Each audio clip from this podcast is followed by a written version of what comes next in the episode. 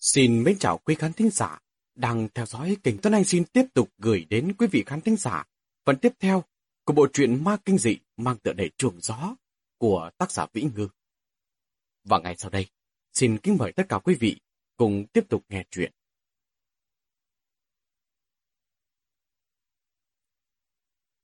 Lúc bây giờ quý đường đường vốn định đi thẳng đến trạm xe buýt, nhưng bất trì bất giác lại bước đến cửa Hạ Thành. Còn chưa đến nửa đêm, đúng là thời điểm làm ăn tốt nhất của quán bar. Đèn đuốc sáng trưng, bóng người đong đưa theo tiếng nhạc chậm rãi bay ra. Là bản nhạc nền bộ phim điện ảnh Who of the Man của Nhật Bản, cúc cả mũ rơ. Một khúc nhạc buồn bã, có rất nhiều vị khách trầm mặc thổn thức, nhưng lại không chút trở ngại đến những người khác mua say cuồng hoan. Sự bi thương của bạn, trong cái nhìn của một số người khác, đơn giản chỉ như bụi bặm vụn vặt. Diệp Liên Thành ngồi dựa vào bên cửa sổ. Bên cạnh kề sát một cô gái trẻ tuổi, có gương mặt xinh xắn. Ánh mắt của quý đường đường rơi vào hai cánh tay đang giao nhau của họ. Kỳ lạ là, tâm trạng không hề có chút nhấp nhô nào, tựa như một ao nước tĩnh lặng và trong suốt. Cô gái đầu trầm một điếu thuốc, ngồi xuống ngay trong bóng tối phía con đường đối diện. Nhìn Diệp Liên Thành ở bên kia, tựa như nhìn những thước phim câm trong cung hình chiếu ra. Quý đường đường thành thạo, nhả ra từng vòng khói. Có vài lần, cô để cho gương mặt của Diệp Liên Thành lồng vào vòng trong khói. Vòng khói lớn dần rồi mơ hồ tản ra, giống như cuốn theo những ký ức mơ hồ cuối cùng. Có thể gặp được Diệp Liên Thành ở cổ thành. Trung quy, cô vẫn thấy cảm kích trong lòng. Cho mình thêm thời gian một điếu thuốc, nhìn anh suy nghĩ về chuyện lúc trước, sau đó cô sẽ mãi mãi ra đi. Hút được một nửa điếu thuốc, bên kia chợt giấy lên tiếng cãi vã. Diệp Liên Thành tức giận, hất đổ cái khay. Cô bé kia vừa mới bể tới, cũng không biết đã hất thứ gì. Cô bé kia đứng trước mặt Diệp Liên Thành một lúc lâu, bỗng quay người lại rồi bỏ đi. Quy đường đường nhìn có chút sững sờ. Điếu thuốc đã cháy thành tro một đoạn mà vẫn chưa phát hiện ra. Chỉ trong chốc lát sau, cô bé kia bước ra từ hạ thành, vươn tay quệt lên mắt, dường như là đang lau nước mắt. Được một lúc, hình như có tiếng chuông di động. Cô ta vừa nghe, vừa bước đến chỗ yên tĩnh bên này. Bước đến gần mới nhận ra, có người ngồi trên đất. Bên cạnh còn có một chiếc ba lô lớn. Hẳn là đến để du lịch. Cô bé kia nhìn cô một cái, hơi quay người sang chỗ khác, nói vào di động. Quy đường đường nghe thấy giọng nói cô ta có chút nghẹn nghẹn. Không sao, không sao hết, mình không khóc. Thật, hai ngày nữa mình sẽ về trường. Thầy hướng dẫn có hỏi thì nói khó giúp mình một chút nhé. Cũng không biết đầu kia nói gì, cô ta có chút ấp a ấp úng. Tâm trạng của A Thành không được tốt. Hôm qua, cô Thành xảy ra chút chuyện, nghe nói là án mạng. Mình đến từ trưa, Tử Hoa nói A Thành vẫn không ăn gì cả.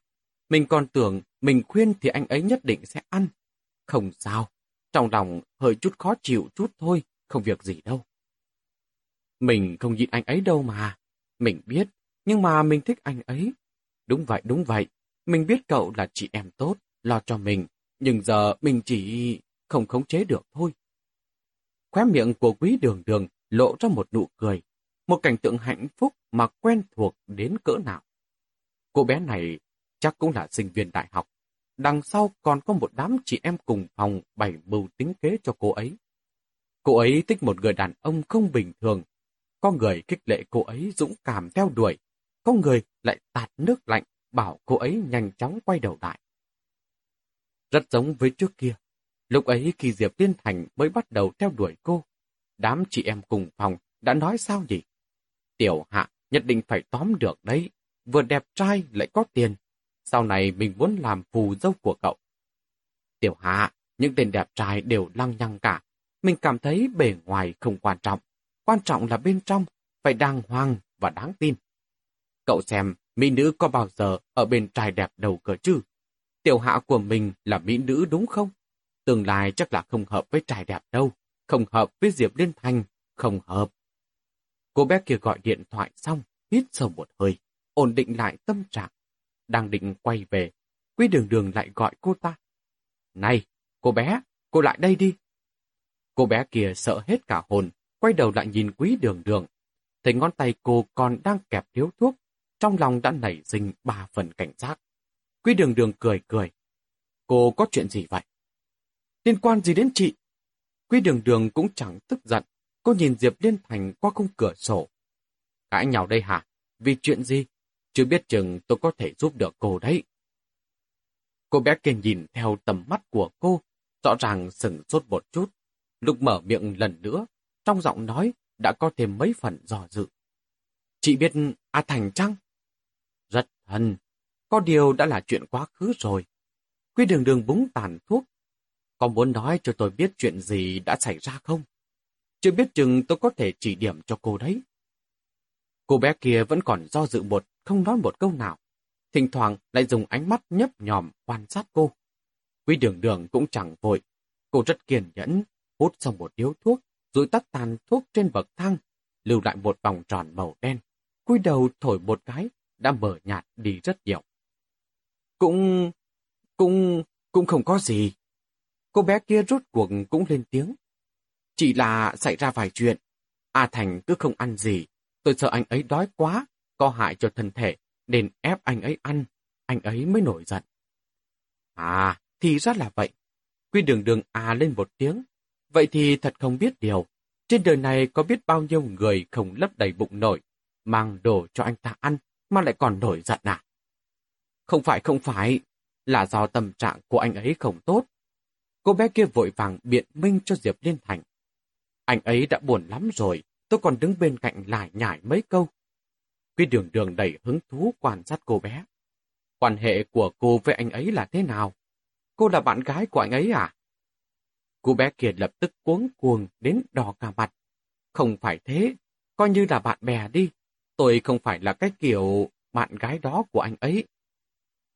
Quy đường đường ồ lên một tiếng. À, tôi hiểu rồi.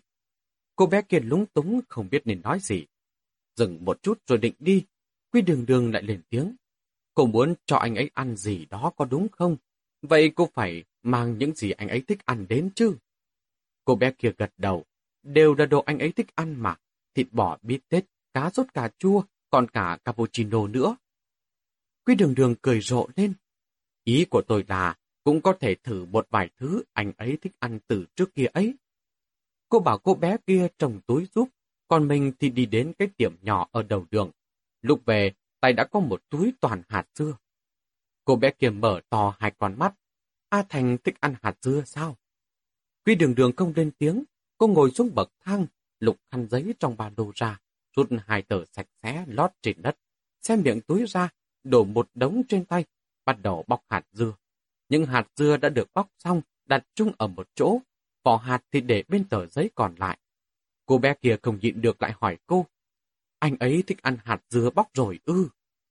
Quý đường đường ừ một tiếng, ngồi xuống bóc cùng tôi đi. Hơn nửa đêm, cùng một cô gái không rõ lại lịch, cùng nhau ngồi bóc hạt dừa. Cô bé kia nghĩ kiểu gì cũng thấy quái dị. Miễn cưỡng nặn ra một nụ cười. Không cần đâu, tôi về trước đây. Quy đường đường chẳng buồn nhìn cô ta. Tùy cô thôi, cô về, anh ấy cũng vẫn chẳng ăn gì như thường. Cô bé kia không lên tiếng một lát sau. Cô ta rẻ rặt ngồi xuống bên cạnh quý đường đường. Cũng đổ một vốc hạt dưa từ trong túi ra tay. Quý đường đường rất chăm chú bóc hạt dưa, ngón trỏ và ngón cái nhanh chóng nhấn đến phát đau. Có lúc lực ngón tay bóc không ra, đành phải đặt lên răng cắn dập trước một cái. Diệp Điền Thành có thích ăn hạt dưa hay không thì cô không biết, nhưng bản thân cô thật sự rất thích ăn hạt dưa, cũng thật sự rất ghét bóc hạt dưa. Lúc đó toàn là Diệp liên Thành bóc cho cô, bọc mái bóc mái, rồi tố khổ với cô. Đau tay quá, này, tiểu hạ, mua loại bọc sắn từng túi không được à? Cũng có đắt hơn là bao đâu. Loại đấy ăn không ngon mà. Cô đáng thương nhìn Diệp liên Thành. Em chỉ thích ăn loại này thôi. Làm bạn trai người ta thì phải biết chịu đựng. Em sẽ theo dõi anh đấy. Diệp liên Thành lệ rơi đẩy mặt. Anh bóc được một lúc, lại hỏi cô. Tiểu Hạ, không phải là em sẽ thích ăn hạt dưa cả đời này đấy chứ? Vậy vỏ hạt anh bóc cho em, không phải sẽ chết thành một đống núi phú sĩ hay sao? Cô suy nghĩ một chút, rồi nở nụ cười rành mãnh. Vậy à? Diệp Liên Thành cảm thán. Thời buổi này kiếm vợ thật là khó. Em xem, cần bao nhiêu kỹ năng ấy chứ? Cô cho anh một cái bánh vẽ lớn. Kiền chỉ đi, lần sau em bóc cho anh ăn. Diệp Liên Thành cười ngất. Thôi đi cô, câu này cô đã nói 800 lần rồi. Quý đường đường bật cười. Lục trương cho Diệp Liên Thành ăn bánh vẽ, giờ cuối cùng cũng thành thật rồi đây. Là lần đầu tiên, cũng là lần cuối cùng đi. Trong trí nhớ, cũng như là từ sau khi gặp Diệp Liên Thành, cô mới bắt đầu thích ăn hạt dưa. Sau khi đi rồi thì chẳng ăn nữa. Thói quen này rốt cuộc là vì cô hay là bởi vì Diệp Liên Thành mà có? Cô bé kia cầm một bọc hạt dưa đã được bóc xong, bản thân cũng cảm thấy buồn cười. Chồng ngớ ngẩn quá. Quý đường đường dặn dò cô ta. Cứ bảo là cô tự nghĩ ra nha, đừng nói là được tôi chỉ. Cô bé kia lúc bấy giờ cười cười. Tôi biết rồi. Được một lúc cô ta thần bí ghé sát vào quý đường đường. Thực ra thì tôi đoán chị chắc là cô bạn gái trước nào đó của anh ấy có đúng không? Quý đường đường gật đầu. Bị cô đoán trúng rồi sao? Cô bé kiệt thoáng buồn. Tôi cảm thấy chị rất tốt. Nhưng chị bà còn không lâu dài được với anh ấy. Thì tôi... Cô ta đi về phía Hạ Thành. Lúc gần đến nơi, bước chân lại trở nên nhẹ nhàng. Đến cùng thì vẫn là một cô gái trẻ. Cho dù có cảm giác thất bại, thì cũng có thể nhanh chóng lấy lại dũng khí, tiếp tục tin tưởng. Trong khung hình đó, cô nhìn thấy Diệp Liên Thành mở bọc giấy kia ra. Nước mắt không hề báo trước, bất chợt tràn mi mà ra. Quy đường đường lấy tay lau nước mắt, nhẹ giọng nói một câu. A Thành, em đi đây. Lúc đến trạm xe đã là 3 giờ sáng. Ở đây không có xe chạy ca đêm. Cả trạm xe tối om om, tự như một con vật khổng lồ đang nằm phục trong bóng tối. Ông bác các cửa ngáp dài không cho cô vào. Xe đi Cồn Bình sớm nhất là 5 giờ rưỡi. Ít nhất 5 giờ trạm xe mới mở cửa. Đến lúc đó cô hãy quay lại. Quý đường đường rất kiên nhẫn cầu xin ông ta. Bác à, bác xem đã quá nửa đêm rồi, cháu cũng chẳng có nơi nào để đi cả. Bác mở cửa cho cháu vào đi, cháu ngủ tạm một lúc ở bên trong là trời sáng ngày ấy mà, sẽ không trái với quy định để bác khó xử đâu. Nói đến đây, chính bản thân của cô cũng kinh ngạc trước tư thái cúi mình nhân nhượng của mình. Dường như phiêu bạt lâu trên đường, càng ngày càng quen với chuyện mỉm cười mà lấy lòng người ta, càng ngày càng không để ý đến sự cứng rắn hay ỷ thế bức người của kẻ khác. Cứng tròi cứng thì có ích gì đây? Cúi đầu gập mình cong gối đúng chỗ, có thể dễ dàng được bao nhiêu thì hay bấy nhiêu. Ông bác kia nhìn cô một lúc, tựa hồ như rất hưởng thụ với việc một cô gái thành phố xinh đẹp kiểu này lại nhỏ nhẹ, nai nỉ với một ông già giữ cửa như ông ta. Suy nghĩ một chút, mới lách cách lấy chùm chìa khóa ra. Vậy cô vào đại sảnh mà ngủ đi, 5 giờ mới có thể cho người vào trong. Đại sảnh tối đen như mực, ông bác kia giúp cô bật một chiếc đèn tường nhỏ lên. Điện áp không ổn định, ánh đèn màu vàng u ám, lúc tắt lúc lóe, chỉ có thể chiếu sáng hàng ghế gần đó. Quy đường đường cảm ơn ông ta, tự mình lấy túi ngủ được gói cẩn thận trong ba lô ra, tạm làm gối đầu, ngả ra ghế, nằm luôn xuống. Ông bác kia nhìn cô kỳ quái một cái rồi đi ra ngoài. Lúc đóng cửa, Quy đường đường nghe thấy ông ta thấp giọng lẩm bẩm, ngủ như dân công. Quy đường đường thiếu chút nữa bật cười.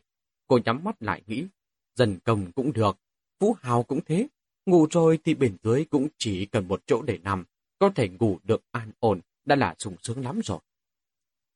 Nhạc phòng đến trạm xe còn sớm hơn cả quý đường đường. Ông bác trông cửa vô cùng bất mãn với việc bị anh quấy rầy mộng đẹp. Chỉ đẩy khung cửa kính ra một kẻ nhỏ, rất hùng dữ quát anh. Năm giờ, năm giờ mới mở cửa. Nhạc Phong đành phải tức giận rời đi.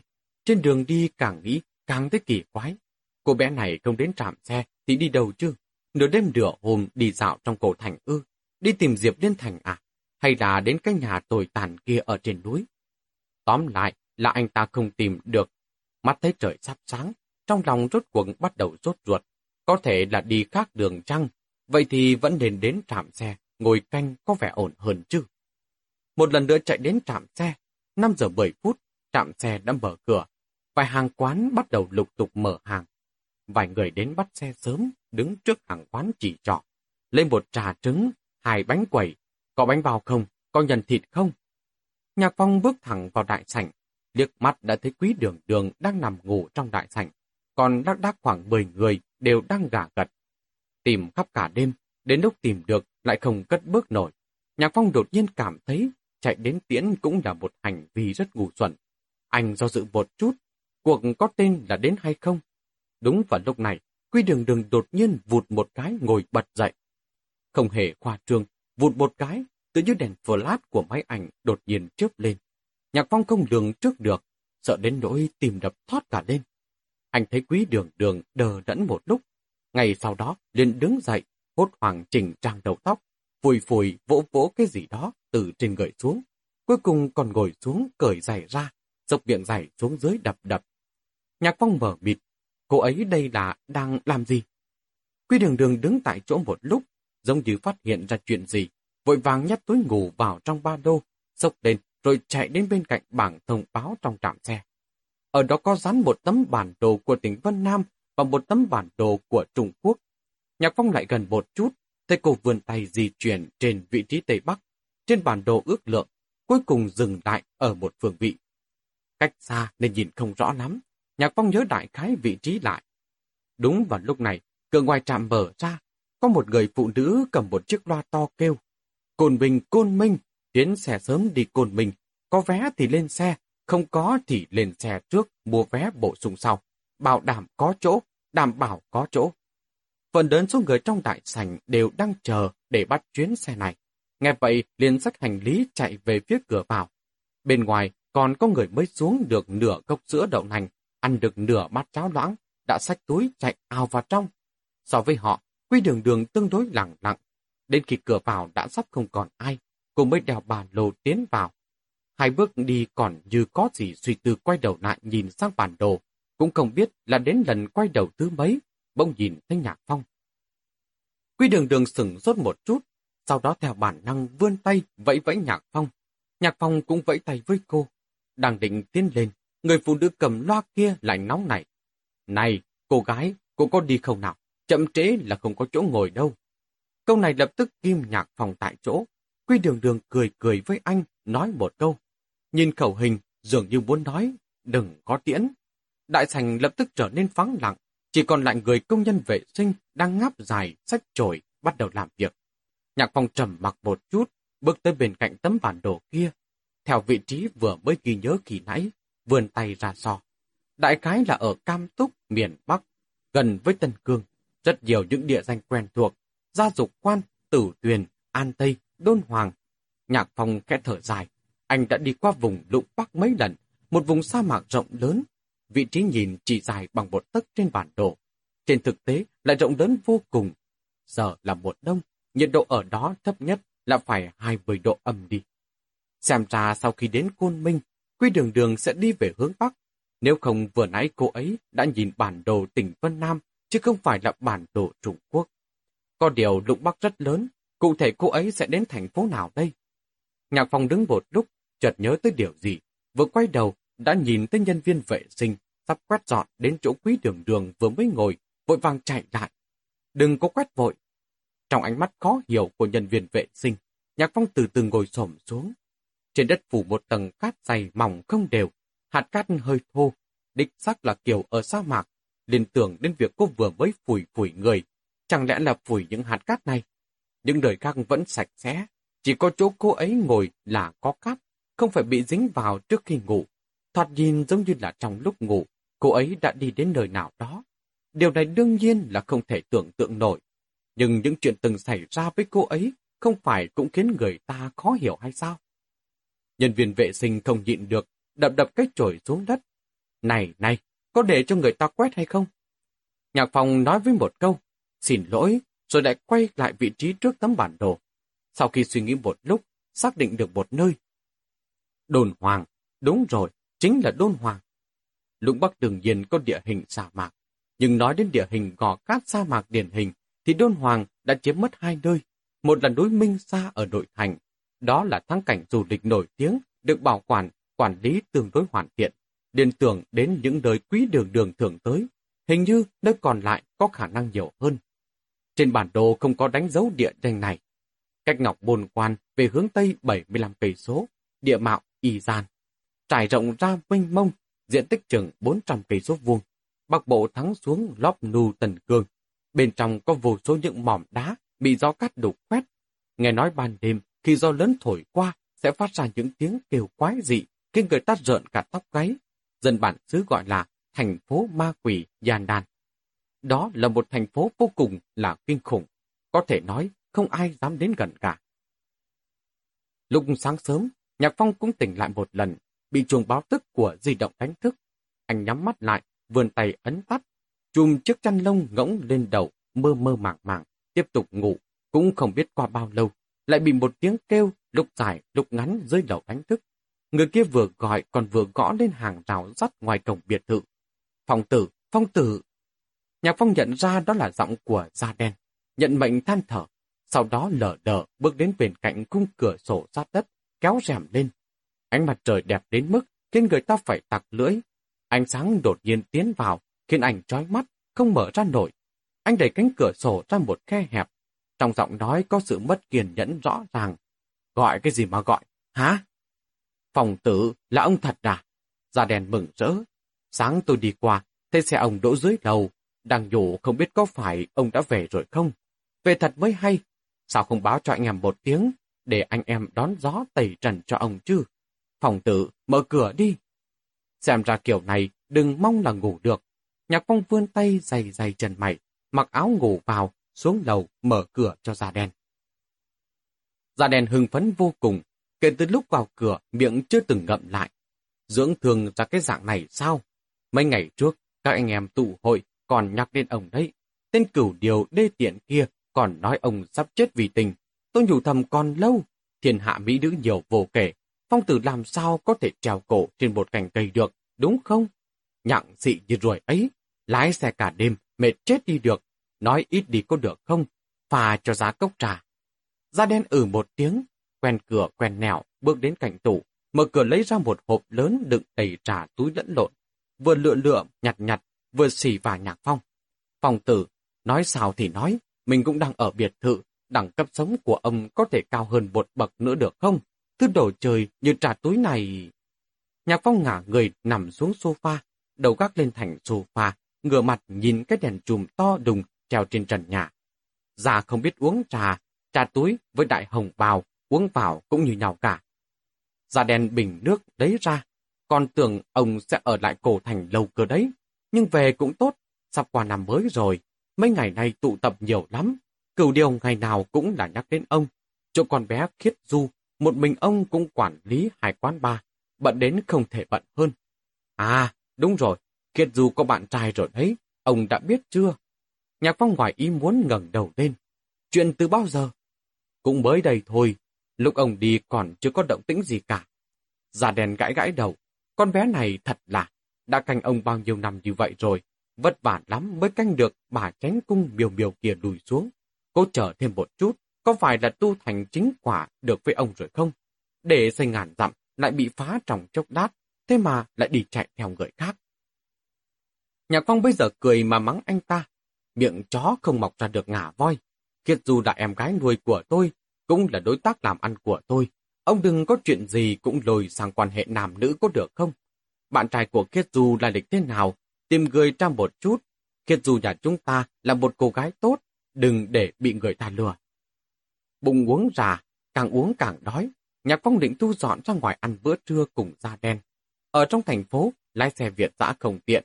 Da đen lái xe của mình tới, sáng bóng sáng bóng, mới toanh. Nhạc phong vỗ vỗ đầu xe, lại đổi sang lê sớt. ông con nhà ông nhảy cóc cũng nhảy thật đấy. gia đen cười cười, nằm mới cảnh mới mà, tích cóp tiền 2-3 năm, bán chiếc cũ mới đổi chiếc mới.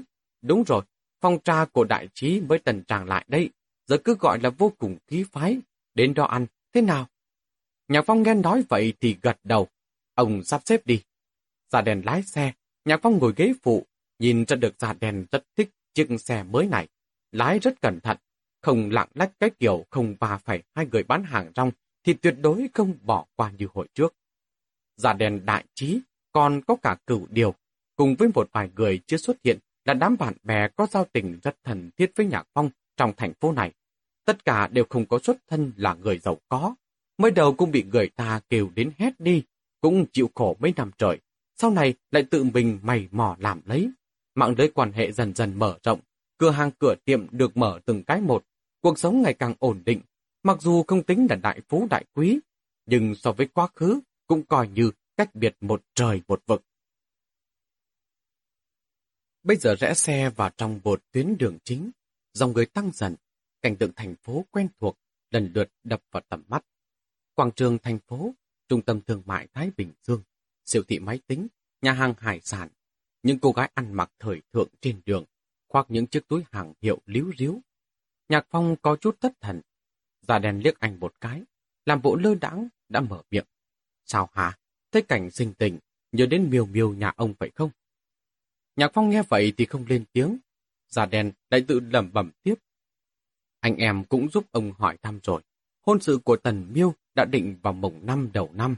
Địa điểm là khách sạn Thủy Tinh Cung. Thiệp mời đã gửi đến quán rượu của ông rồi. Khiết dù nhận, chờ ông mở đấy. Chồng tương lai của cô ta tên gì quên rồi. Chỉ biết cha anh ta là bí thư ủy ban chính trị và pháp luật. Tính ra cũng buồn đằng hộ đối với nhà họ Tần. Thằng ranh đó Trương có bạn gái, nghe nói còn mang thai, vừa mới xác định chuyện với nhà họ Tần xong là lập tức chia tay phủi sạch. Lấy năm mười vạn đưa cho cô bạn gái kia để người ta đi. Mẹ kiếp, đúng là ngoan tuyệt. Nhạc phòng thấp giọng chửi một tiếng khốn nạn. Già đèn chuyển tay lái, sẽ sang một khúc ngoặt. Ông định thế nào đây? Tôi và đám cửu điều trước còn nghĩ miêu miêu không phải là gia đình không đồng ý hay sao? Hay là bảo cô ấy bỏ trốn với ông? Đường đi anh em sẽ sắp xếp, đảm bảo lão già họ tần kia có tìm khắp nơi cũng không thấy. Được hai năm sinh một đứa con ra, gạo sống nấu thành cơm chín, không đồng ý cũng phải đồng ý. Ông thấy thế nào?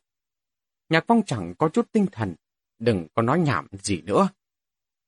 Thật không thể vãi hồi. Dạ đèn có chút tiếc hận, miêu miêu xình thế cơ mà. Ông nói coi, ông cũng thật là, trước kia đồng ý đến chỗ cha cô ấy sắp xếp đi làm, là chẳng phải đã xong rồi không? Kiểu gì cũng đi là cưới cho xong rồi hãng nói chứ. Ngây thơ. Tôi làm sao mà ngây thơ? Già đèn tỏ ra không phục. Ông thực sự cảm thấy tôi đồng ý đi làm ở cơ quan thì nhà họ Tần sẽ đồng ý cuộc hôn nhân này. Nhạc Phong nhìn sợi dây treo quan âm cát tường trong xe. Đó chính là cái cớ thôi. Miều Miều có bảo bối cảnh thế nào, nhà tôi xảy ra chuyện đó. Chỉ cần là người hơi lớn tuổi một chút, ở trong thành phố này là đều biết cả. Nếu thật sự kết thông ra với nhà họ Tần, thì sẽ có bao nhiêu người bàn tán đến vụ việc kia. Một người ưa thể diện như Tần thủ nghiệp, có thể chịu đựng được bị người ta chỉ chỉ trỏ trỏ sau lưng hay sao? Trừ bối cảnh gia đình ra, còn cả bạn bè nữa. Tôi không có ý chê bài các ông, nhưng đám người cao cao tại thượng như bọn họ, coi chúng ta đều là lưu manh côn đồ. Thực sự có thể hạ mình chấp nhận cuộc hôn nhân này, ông quá hồn nhiên rồi. Da đen trầm mặc hai giây. Phòng tử là ông tự mình suy nghĩ nhiều quá chăng? Không suy nghĩ gì hết. Tân thủ nghiệp nói vậy. Da đen chợt phanh lại, bánh xe phát ra tiếng mà sát chói tay. Nhạc phong bị dây an toàn giết trong một cái, ngực đau gần chết. Ông làm cái gì vậy? Tần thủ nghiệp nói à? Ông ta nói ngay trước mặt ông à? Nhạc phong không lên tiếng. Cái, cái... Họ tần đúng là không phải người. Nhắc đến chuyện kia, Nhà ông ngay trước mặt ông. Nhạc Phong lại cười. Ông tức cái gì? Tôi không tức. Ông tức cái gì? Tần thủ nghiệp đó nói đâu có sai. Trước kia là mẹ tôi không đứng đắn, làm trò bẩn thỉu với người ta ở ngoài. Cha tôi đi bắt gian, kết quả san nhảy bốc cháy, chết cháy ở trong đó. Lúc đó còn hoài nghi là mẹ tôi gây ra.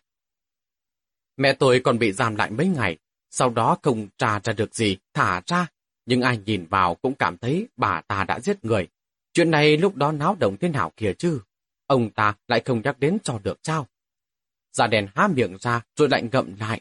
Đừng một chút buồn buồn khởi động lại xe. Nhạc Phong lại ủi an anh ta. Được rồi đấy, cái ông này đừng tự khiến mình khó chịu. Ông cũng phải hiểu cho tần thủ nghiệp chứ. Ông ta có cành nhiệt đến đâu thì cũng xuất phát từ tấm lòng yêu thương con gái thôi. Tôi không so đo Già đèn phẫn hận. Nhưng chuyện mẹ ông gây ra cũng đâu phải lỗi của ông chứ. Đừng nhắc đến người đàn bà đó được không? Làm tôi đau cả đầu. Tôi không phải là đang lo cho ông với miêu miêu sao? Tôi sợ tương lai ông sẽ hối hận đấy. Phòng tử, tôi nói thẳng, Người ông cưới cũng đâu phải là cha của Tần Miêu.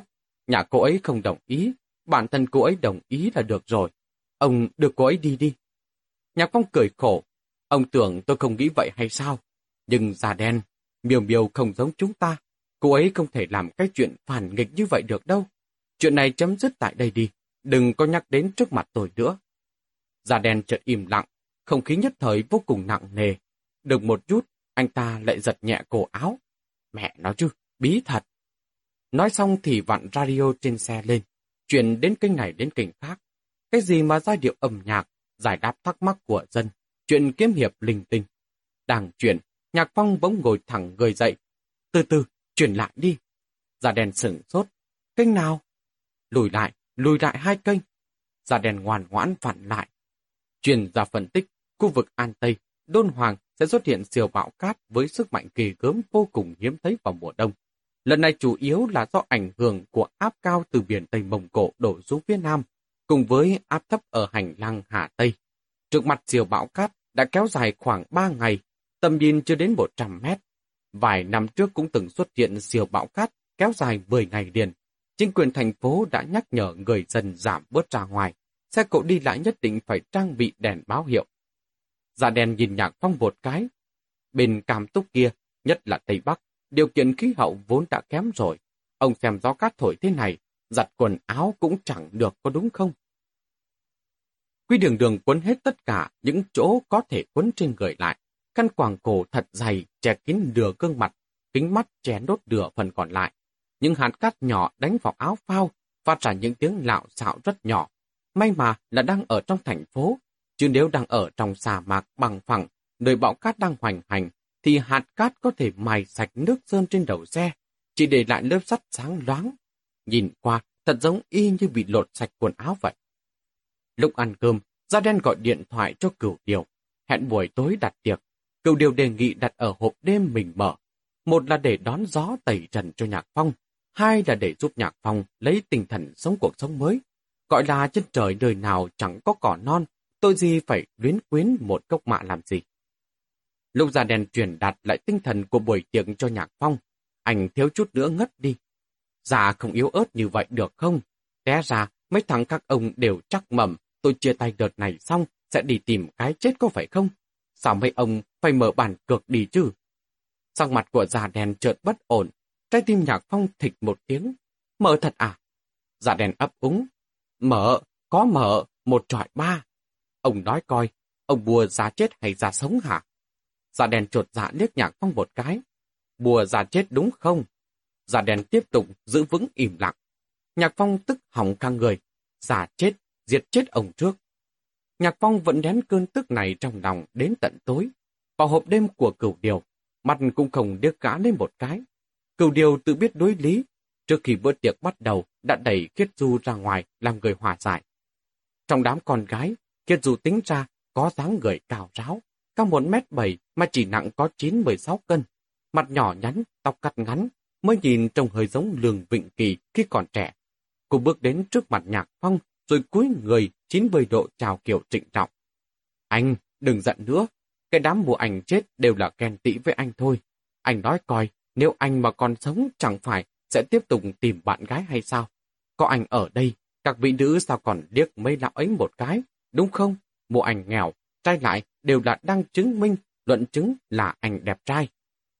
Một cân ở đây bằng một phần hai kg bình thường. Nhạc Phong dở khóc dở cười, dừng một chút rồi hỏi Khiết Du. Bạn trai em không đến à? Nào dám màng đến, Khiết Du đẻ tưỡi. Anh cửu điều có là địch gì kìa chứ? Anh xem dáng dấp cái hộp đêm này này. Chờ lát nữa ăn cơm, kiểu gì cũng gọi gái đẹp đến ngồi cùng. Bạn trai em là giáo viên trung học, rất trần chất. Anh ấy mà tới, chưa biết chừng lại tưởng là xã hội đen đang tụ tập ấy chứ. Nhạc Phong cười mắng cô. Hình tượng của bọn anh trong mắt em là thế hả? Chủ yếu là anh cửu điều ấy. Kiệt dù bây giờ chỉ hạ thấp giọng xuống, sắc mặt có vài phần bất đắc dĩ. Cửu điều hai ngày trước đã nói với em, hai anh định cho người mang bột vào quán đấy. Anh, anh từ đầu em đã nói rồi, quán ba chỉ là quán ba, không làm chuyện kiểu đó. Nếu anh mà đồng ý với anh ta, em không làm nữa đâu. Sắc mặt của nhạc phong trầm xuống, anh ta nói vậy thật à? Khiết Du gật đầu một cái, nói mãi nói mãi, bỗng thấy ấm ức. Anh ta nói không phải cố định, thỉnh thoảng làm một hai vụ thôi, có bị bắt cũng sẽ không điền lụy đến quán. Nhưng em không dám đâu, đó là ma túy, cảnh sát mà hỏi đến, em sẽ phát run lên mất. Anh, cựu điều mấy năm qua càng đi càng lệch đường, bao nhiêu người đều nói sau lưng, cái hộp đêm này của anh ta chính là một ổ mại dâm và cờ bạc. Em thấy sau này anh ít qua lại với anh ta thì hơn. Nhạc phong vỗ vỗ vai cô. Anh biết rồi, anh ta đúng là quá đáng quá rồi. Nhưng em cũng phải hiểu, mấy năm trước lúc anh chưa biết gì, anh ta xem như là người đã giúp anh cất bước. Giờ có chút sản nghiệp đã qua sông rút ván. Chuyện này anh không làm được. Nhưng em cứ yên tâm, những việc phạm pháp như vậy, anh sẽ không dính đến, dù chỉ một chút đâu. Kiệt dù bây giờ cắn cắn môi. Anh, anh đương nhiên là sẽ không dính vào, nhưng sao cản nổi anh ta muốn kéo anh xuống nước cùng? Nhớ đầu anh ta chụp mũ, bắt anh vào trong thì sao? Anh ta muốn có thêm tay chân, không tin được những người ngoài. Dám đám anh em, các anh chẳng phải là lựa chọn tốt nhất à? Anh, anh nhất định phải kiên quyết. Cái chuyện một tần xảy chân để hận nghìn đời này. Tối nay bảo là đón gió tẩy trần, chắc chắn không thể thiếu nửa đường sẽ nhắc đến chuyện làm ăn. Anh cần nhắc đi nha. Kiệt dù nói không sai, vừa vào phòng bao, nhạc phòng đã có cảm giác ý của tuy ông ăn ở rượu. Bình thường anh em có tụ tập, âm ý quậy phá một trận cho đã rồi về. Nhưng lần này rõ ràng đẳng cấp hơi điệu. Ngày giữa là một cái bàn tròn cực lớn, hoa tươi nở rộ, điều hòa nhiệt độ mở vừa đúng. Trước tivi tình thể lòng treo trên tường, đang phát một MV là lướt, lãng đắng, tôn đậm bầu không khí mập mờ và ai cũng không được trực tiếp nhạc phòng đón đầu cừu điều trước. kết dù là con gái anh đừng có quá mức như vậy. cừu điều cười cười vô vai của anh. lòng anh tự biết giới hạn. cừu điều nói được là làm được. nửa đầu quả nhiên quỳ củ uống rượu dùng bữa nói về thị chính cổ phiếu công thường thuế vụ.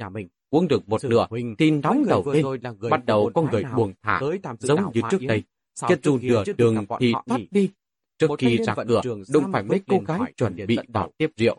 Tay tìm cột thoát lên một tiếng, quay đầu lại nhìn Nhạc Phong. Nhạc Phong phất phất tay với cô, ý bảo cô yên tâm. Rất nhanh, bên cạnh mỗi người đều có thêm một cô gái kế, lại cũng có một cô gái đẹp ngồi hầu. Có vài người đứng núi này trông núi nọ, đã siêu vẹo, ôm ấp lấy nhau. Một số người lại không thích chơi trò này, chỉ chạm cốc cho hợp thời. Nhạc Phong thực sự là chẳng có tâm trạng.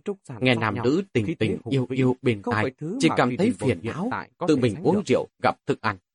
Cửu điều vẫn chú ý đến động tác của anh, được một lúc bèn nhắc nhở anh.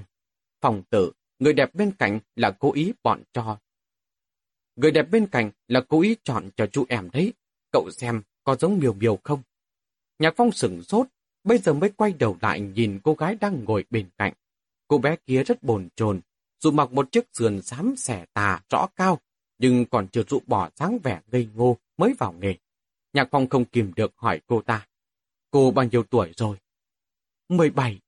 Nhạc Phong nhìn cửu điều, ý là nhỏ như vậy cũng tuyển sao? Cửu điều lại chẳng chút để tâm.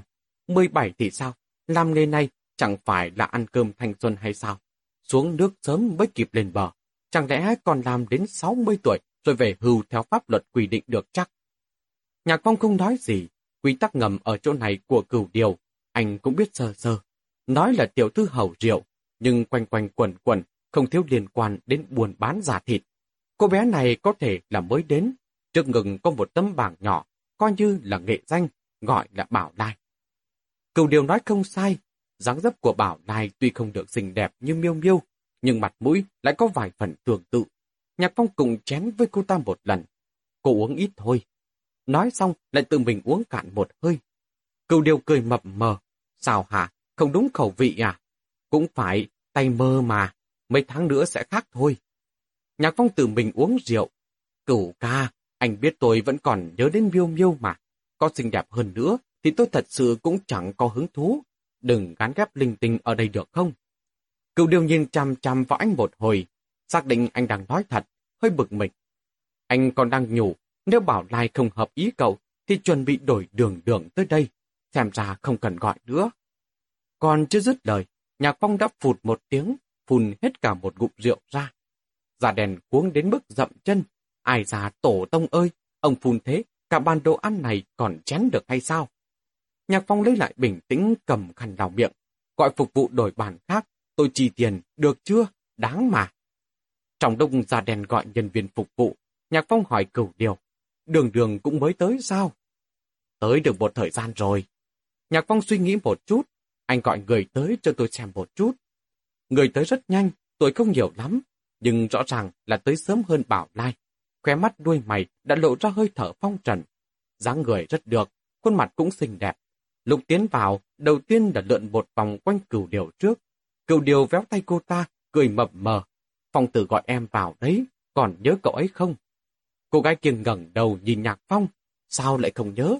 Lần trước anh ta không uống rượu em mời. Nhạc Phong khó hiểu. Chúng ta đã gặp nhau ở đâu rồi sao? Sao lại chưa gặp? Lần trước mời anh uống rượu, anh bảo bạn gái anh không cho anh uống, đẩy thẳng người ta ra, tay còn đập vào ghế, tím xanh một mảng đấy. Lần trước à? Nhạc Phong chẳng có chút ấn tượng nào, có điều hẳn là đã rất lâu rồi. Cô gái kia cười với anh, hôm nay lại nhớ đến em, bạn gái anh không cần anh nữa hả? Có thể uống rượu với người ta rồi. Vừa nói vừa đảo sóng mắt một cái, giúp nhạc phòng rót rượu, hai tay bừng lên đưa đến bên miệng anh. Mấy người ngồi lại vỗ vỗ tay ẩm ý hết cả lên. Nhạc phong đưa tay nhận lấy, uống thì được, nhưng có thể đáp ứng một chuyện được không? Cô gái kia nhếch nhếch khóe miệng, vươn tay cầm lấy chai rượu, chuẩn bị chờ anh uống xong sẽ rót. Chuyện gì hả? Ra ngoài với anh sao? Cô ta đúng là bạo miệng thật, tiếng ồn ào càng lớn, da đen kêu lên quái dị. Cậu ta có muốn, cửu cà cũng không nỡ đâu. Cửu điều cười to, đúng là không nỡ, nhưng nếu phòng tử thích, thì cũng cố mà nén đau bỏ thứ yêu thích thôi. Trái tim của nhạc phong đập thịch một tiếng. Hôm nay cửu điều nể năng mặt mũi anh đủ đường, rõ ràng là trong lời có ý. Xem ra, Kiết Du không hề nhắc thừa. Nghĩ vậy trên mặt anh không biểu lộ gì, chỉ cười cười. Không phức tạp như vậy, cô sửa tên lại đi, tôi nghe thấy khó chịu. Cô gái kia rõ ràng sừng sốt, dừng một chút cao mày. Tên tôi sao lại phiền đến anh? Nhạc Phong không để ý đến cô ta, vừa gần đầu lên uống cạn rượu, sau đó dốc miệng đi xuống dưới. Ý bảo đã uống cạn rồi. Chẳng qua là nghe không thoải mái thôi. Cô gái kia cũng có cá tính, cộng thêm bình thường được cửu điều nuông chiều, rõ ràng không vui cho lắm. Vậy thì tại sao phải thế? Anh nói đổi là đổi, anh là ai chứ? Vừa nói vừa đặt chai rượu lên bàn, hừ một tiếng quay đầu bỏ đi. Tất cả mọi người đều im lặng, phần lớn đều bày ra vẻ mặt có chút hà hê, xem trò vui. Tiểu thư hầu rượu giận dỗi, cũng không đáng mà nổi giận với cô ta. Mấu chốt là xem Nhạc Phong xuống đài bằng cách nào. Cửu điều nhìn Nhạc Phong cười, Nhạc Phong cũng cười cười, sát chiều không sao cả, ngồi nhích vào trong ghế. Cô gái kia sắp đi ra đến cửa, cựu điều bỗng đột nhiên đổi giận. Gã cầm chai rượu trước mặt ném xuống đất. Cái thá gì? Tưởng mình là diễn viên thật à? Giờ đã dám làm mất mặt anh em tao. Tiếp nữa, có phải sẽ cưỡi lên đầu tao mà đi tiểu không hả? Việc này quá đột ngột, không khí lập tức cứng ngắc. Mấy người đang dính lấy các cô tiểu thư hầu rượu cũng mượn cơ hội ho khan để che giấu ai về chỗ nấy. Cô gái kia bị cửu điều quát cho rùn bắn cả lên, đứng yên tại chỗ không dám động đậy. Ở chỗ của tao, lời phong tử nói cũng tương đương với lời tao nói. Bảo mày làm cái gì thì mày phải làm cái đó. Đừng nói là đổi tên, cho dù có bắt mày đổi tên thành rắm thối, mày cũng phải đổi đấy. Cô gái kia vô cùng sợ cửu điều, nước mắt cũng sắp tràn ra. Cô ta vội vàng vươn tay gỡ tấm bảng trên ngực, nhìn ra được tay cũng đang run lên. Nhạc phong biết cửu điều đang mượn cớ để nói, nhưng chuyện đi đến nước này, anh cũng thấy hối hận. Mấy cô gái làm công việc kiểu này, quá nửa đều do cuộc sống bức bách. Bản thân đã rất đáng thương rồi, anh cũng không muốn làm khó bọn họ. Đừng tưởng thật mà cửu ca, tôi chỉ đùa với cô ấy một chút thôi. Anh xem, anh làm người ta sợ rồi kìa. Cô gái kia chậm rãi bước tới, đặt tấm bảng lên bàn. Nhạc Phong gập gừng không dám nói lời nào. Nhạc Phong rút một tờ khăn giấy đưa cho cô ta, lại nói với cửu điểm. Cửu ca, anh nói một câu đi, nếu không cô em đây chắc sẽ sợ cả đêm mất. Cửu điều cười ha hả. Chẳng phải là chuyện một câu nói của chú em hay sao? Đường đường, phòng tử, xin tha cho cô. Cô xem mặt mũi cô lớn thế nào, ngồi xuống đi. Cô gái kia bị cửu điều vừa đấm vừa xoa, vẻ kiêu ngạo lúc trước sớm đã mất tâm, lòng nước mắt ngồi xuống bên cạnh Nhạc Phong. Nhạc Phong cũng hối hận trong lòng, giúp cô ta gấp mấy miếng đồ ăn, ăn chút gì đi. Cựu điều cảm thấy thời cơ không sai biệt lắm, gã hắng giọng nói. Phòng tử, vừa hay mọi người đều đang ở đây, có việc... Nhạc Phong lại cướp lời cửu điều trước. Cửu ca, lần này tôi đùa hơi quá trớn. Anh xem cô em đây rớt cả nước mắt rồi. Tôi đưa cô ấy ra ngoài đi dạo một chút, cho người đẹp bớt sợ nha. Cửu đều nhau mắt nhìn Nhạc Phong, không rõ lắm anh rốt cuộc là thanh niên ham chơi, hay là cố ý tránh né đề tài này. Có điều thấy anh chịu để ý thấy đứa con gái khác cũng tốt. So với việc nối lại với Miêu Miêu làm con rể nhà họ Tần thì có lợi cho gã hơn nhiều. Nhà họ Tần nói sao thì cũng là phe chính phủ. Hồ gió gọi vừa ở cái thành phố này. Lúc đó công muốn kéo Nhạc Phong đi làm trợ thủ đắc lực cũng khó khăn. Ben bảo hảo mà sảng. Được rồi, chuyện của anh em mình nói lúc nào chả được. Cậu vừa mới về, cứ chơi cho đã đi. Cô em đường đường này cũng rất được đấy. Nếu mà hợp ý thì quá tốt rồi, chờ chắc đã kém hơn biểu biểu đâu. Nhạc Phong bây giờ cười cười mà kéo tay cô gái kia đi ra ngoài, để tôi thử xem. Anh kéo cô gái kia ra ngoài, vừa ra khỏi cửa đã trầm mặt xuống. Cô gái kia cầm mà cân nhắc sắc mặt của anh, không dám nói nhiều, chỉ yên lặng đi theo, cho đến khi ra khỏi hộp đêm. Cô ta mới không nhịn được mà rùng bình một cái. Nhạc Phong giờ mới hồi hồn, anh buông tay cô ta ra. Đồ của cô đâu rồi? Ở phòng tay quần áo. Nhạc Phong nhíu mày một cái, thực sự không muốn quay lại, tự cởi áo khoác đưa cho cô ta. Cô khoác tạm vào đi. Cô gái kia nhận lấy, chậm rãi khoác vào, co rúm nhìn Nhạc Phong. Nhạc Phong chẳng hề chú ý đến cô ta. Cao mày xem tin nhắn già đen vừa mới gửi đến di động. Cửu ca, hơi mất hứng, chuyện này sớm muộn gì ông cũng phải nói.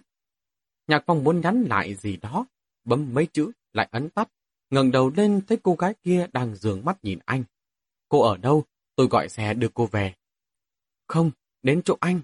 Không đến chỗ anh à? Câu này cũng nhắc nhở Nhạc Phong. Anh lấy ví ra rút 500 đồng đưa cho cô ta. Giúp tôi một việc này. Ngày mai cửu ca có hỏi, cứ nói tôi qua đêm với cô.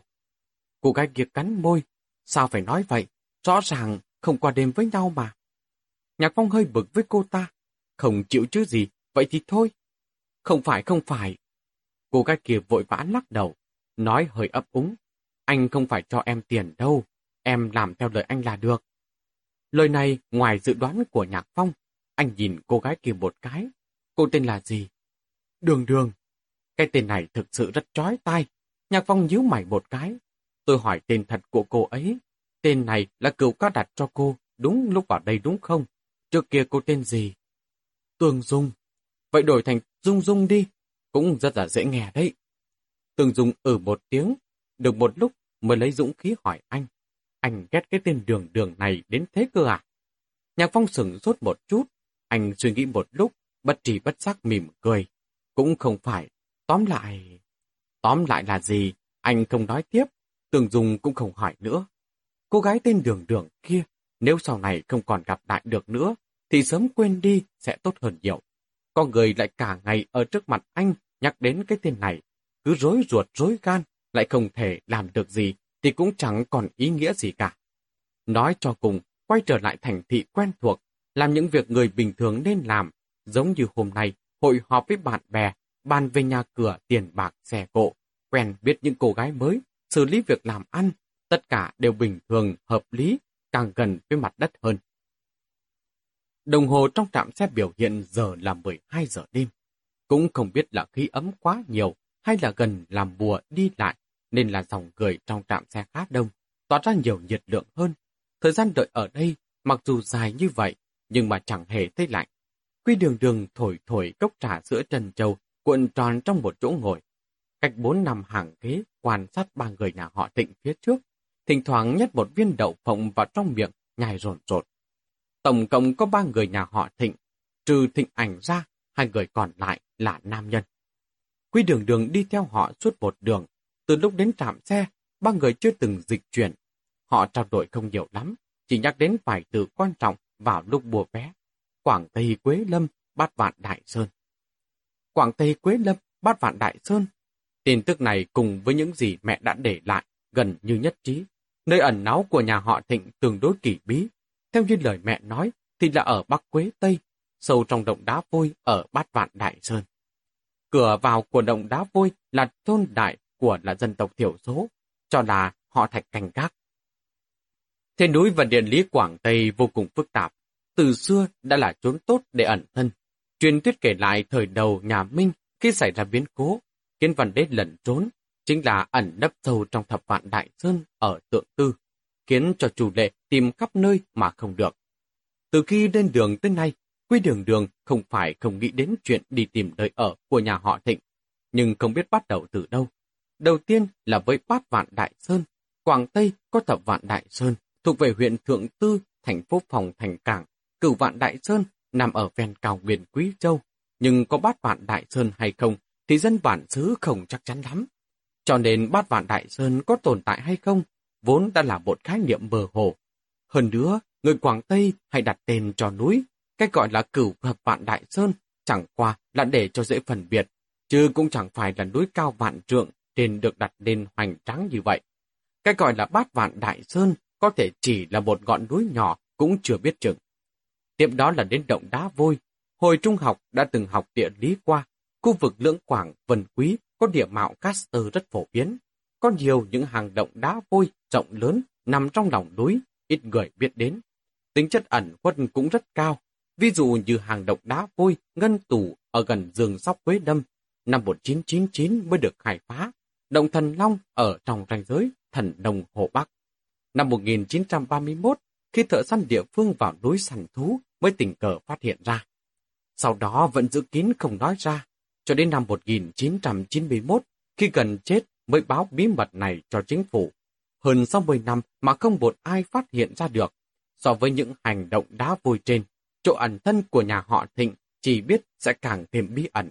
Bắt cầu dựa vào sức của một người tiến hành cuộc tìm kiếm quy mô như vậy, khó khăn lắm mới có thể tưởng tượng ra được. Nhưng lần này cơ duyên xảo hợp lại khiến cho cô gặp được người của nhà họ Thịnh vốn phải ẩn náu trong động đá vôi ở sâu trong bát vạn đại sơn ở đồn hoàng, cách xa vạn dặm này.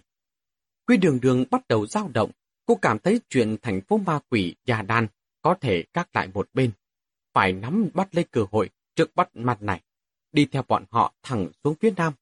Cô rất muốn biết về chuyện của nhà họ Thịnh, nhất là sau những gì xảy ra ở cổ thành và khu nhà sập sệ kia. Nhà họ Thịnh rốt cuộc là chính hay tà? Vấn đề này vẫn quấy nhiễu cô. Nếu quả thực giống như Nhạc Phong nói, nhà họ Thịnh căn bản đang làm việc ác, thì tại sao cô phải dính vào đối giáo trò giặc chứ? Sâu trong đáy lòng có một giọng nói đang thúc giục cô, nhanh lên, nhanh lên, quay về quán trọ lấy hành lý, mua vé, đuổi theo mấy người này. Đang định đứng dậy, chợt phát hiện đám thịnh ảnh có cử động khác lạ, vốn là không giao tiếp với nhau, giờ lại đang tụm vào một chỗ, hạ giọng nói gì đó. Quy đường đường không muốn bỏ qua bất cứ tin tức nào có liên quan đến bọn họ. Cô vội vàng đeo kính lên, làm bộ như đang hút trà sữa, cặp mắt sau tròng kính khóa chặt lấy thịnh ảnh. Đại khái chừng 5 giây sau, tầm mắt thành công dịch chuyển qua. Quy đường đường thở hắt ra một hơi. Cô biết bây giờ bản thân mình nhất định là đang đờ ra như phỗng, giống lão tăng nhập thiện. Cũng may cô dùng kính mắt và trà sữa làm đạo cụ. Nếu không có gì bất ngờ xảy ra, khả năng người các chú ý đến sự khác thường của cô cũng không quá lớn. Thịnh ảnh khá là trấn định, cô ta cúi đầu, khéo kéo cằn quàng cổ, hạ giọng nói một câu, tại sao anh ta lại tới? Người đàn ông bên cạnh cũng dựng cổ áo lên, không thể để cậu ta biết nhà họ thịnh chúng ta cũng tới đồn hoàng được. Nếu không, cậu ta nhất định sẽ nghi ngờ chúng ta giết người phụ nữ của cậu ta. Đến lúc đó ầm ý cả lên, không được hay cho lắm. Người còn lại cười lạnh. Anh ta hẹn vưu tư gặp mặt ở trạm xe. Hai ngày liên tục không đón được người. Tìm kiếm ở đây cũng là chuyện bình thường. Chúng ta chỉ cần không tự mình hỗn loạn thì sẽ chẳng có vấn đề gì cả. Quy đường đường giật mình trong lòng, xem ra người của nhà họ Thạch đã xuất hiện rồi đây. Cô nhìn theo ánh mắt của ba người nhà họ Thịnh, tìm kiếm người tên Thạch Gia tính kia. Nhanh chóng đã bắt được mục tiêu, là một chàng trai khoảng 27-28 tuổi, cao, gầy, mặc một chiếc áo khoác màu đen, hai tay cắm trong túi, biểu cảm trên gương mặt rất hờ hững. Có điều dáng dấp cũng không tệ. Quy đường đường dù thầm, nhà họ Thạch hiếm hoi có được một nhân vật coi được. kết đôi với thịnh ảnh cũng đủ thừa. Chẳng trách thịnh ảnh không kiêng nể gì mà ra tay tranh đoạt. Xem ra, cô gái bị giết trong khu nhà sập sệ kia tên là Vưu Tư. Cuộc đối thoại của đám thịnh ảnh cho thấy Vưu Tư hẳn là bạn gái của Thạch Giả Tín. Trong lòng rất đồng tình cho anh ta. Chắc anh ta còn chưa biết bạn gái mình đã không còn nữa. Thành Gia Tín đứng một lúc, dường như nhìn thấy cái gì, đi về một hướng khác.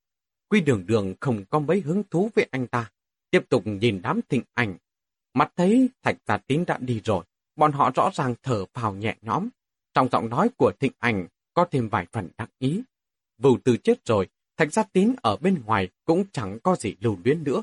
Tôi không tin anh ta sẽ không đồng ý chuyện với tôi. Người đàn ông ngồi bên cạnh rội nước lạnh. Chuyện này có nói lắm, nếu dồn ép quá, nhà họ Thịnh cũng có cách nói khác đấy. Nên nhớ là, theo quy định của thế hệ trước, người Thạch Gia Tín nên cưới phải là con gái của Thịnh Thành Bình. Thịnh ảnh có chút kích động, giọng nói cũng càng thêm cảnh nghiệt. Đùa gì thế? Thịnh Thanh Bình hai mươi mấy năm trước đã bỏ trốn với đàn ông rồi. Ai biết bà ta đã chết ở bên ngoài hay chưa? Cho dù bà ta không chết, anh có dám đảm bảo chắc chắn bà ta sẽ sinh con gái không? Cho dù có sinh con gái, cái loại được nuôi dạy trong thế giới phồn hoa như thế này, sớm đã có người thương rồi, sao phải coi trọng họ thạch nhà anh ta?